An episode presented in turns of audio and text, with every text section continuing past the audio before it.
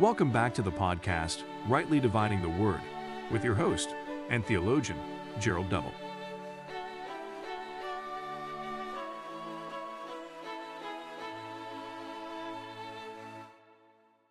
Welcome back to Rightly Dividing the Word. This is your host, uh, Gerald Double, and we are going to be looking at uh, really good episode this week. I'm excited to be with you. I just wanted to let everyone know that we've been away for a while um, because our family has been dealing with COVID, and uh, we had recently given birth to our newborn daughter, River. And uh, her name is River Johanna Double, so we're excited about that. We're glad that she's here with us, and uh, we have dedicated her to the Lord. But this week we're going to be looking at Leviticus, Numbers, and Deuteronomy. Now, this is obviously going to be a brief overview of what that is and what that looks like. Uh, so we're going to look at Leviticus chapter 10, verses 1 through 3, where uh, Aaron's sons, uh, Nadab and Abihu, had took their uh, censers and put fire in them and added incense. And then they had offered unauthorized fire before the Lord that was contrary to his command. And then so far the, the fire came out from the presence of the Lord and consumed them, and they died before the Lord. Moses then said to Aaron, This is what the Lord spoke of when he said, Among those who approach me, I will be proved holy, and in the sight of all people I will be honored. And Aaron remained silent. Now, what does that mean for us today as Christians?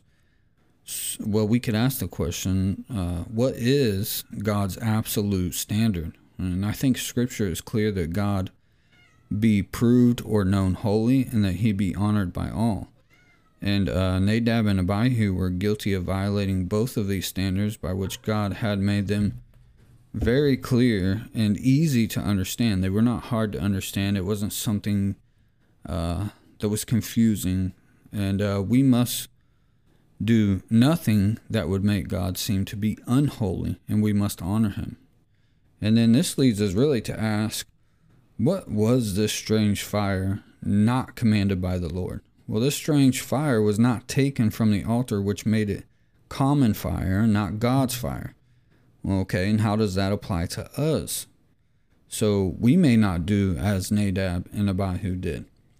So God is usurped by teachers of strange doctrine, and we see that he is then replaced by the teaching of outright fleshly authority. So we find in these cross references the clarity of God's message about being found in unholy acts. So in Exodus 19:22, even the priests who approach the Lord must consecrate themselves, must consecrate themselves, or the Lord will break out against them. Leviticus uh, 8:35 you must stay at the entrance of the tent of meeting day and night for 7 days and do what the Lord requires so you will not die for that is what I have been commanded.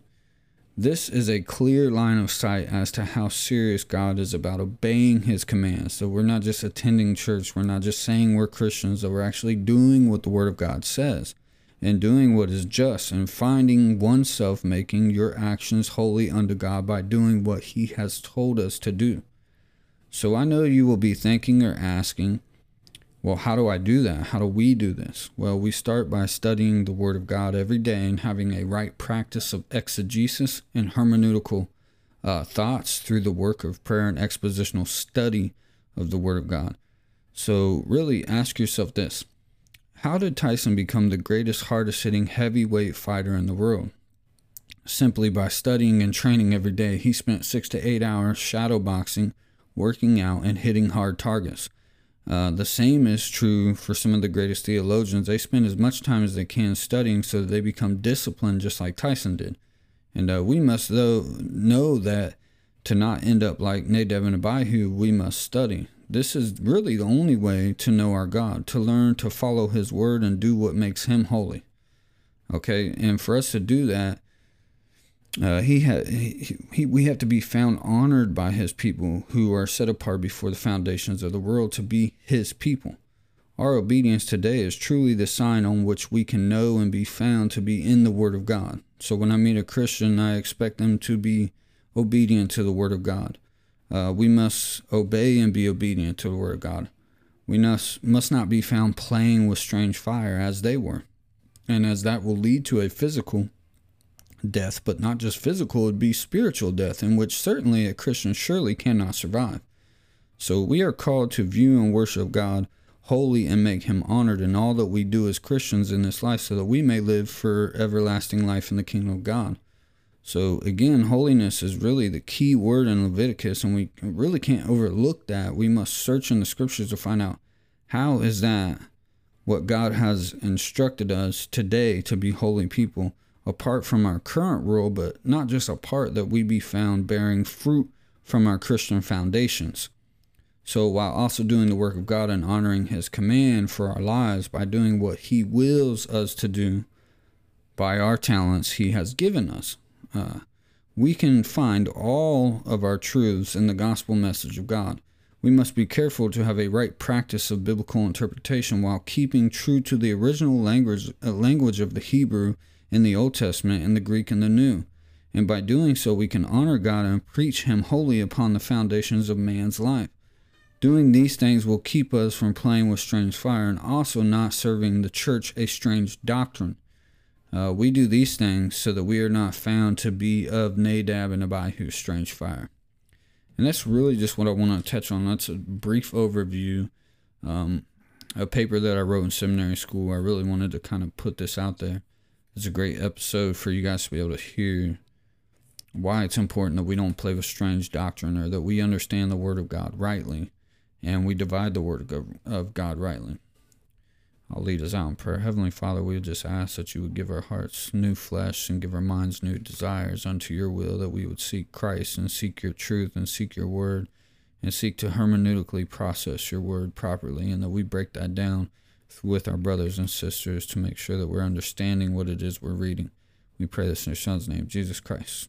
Amen.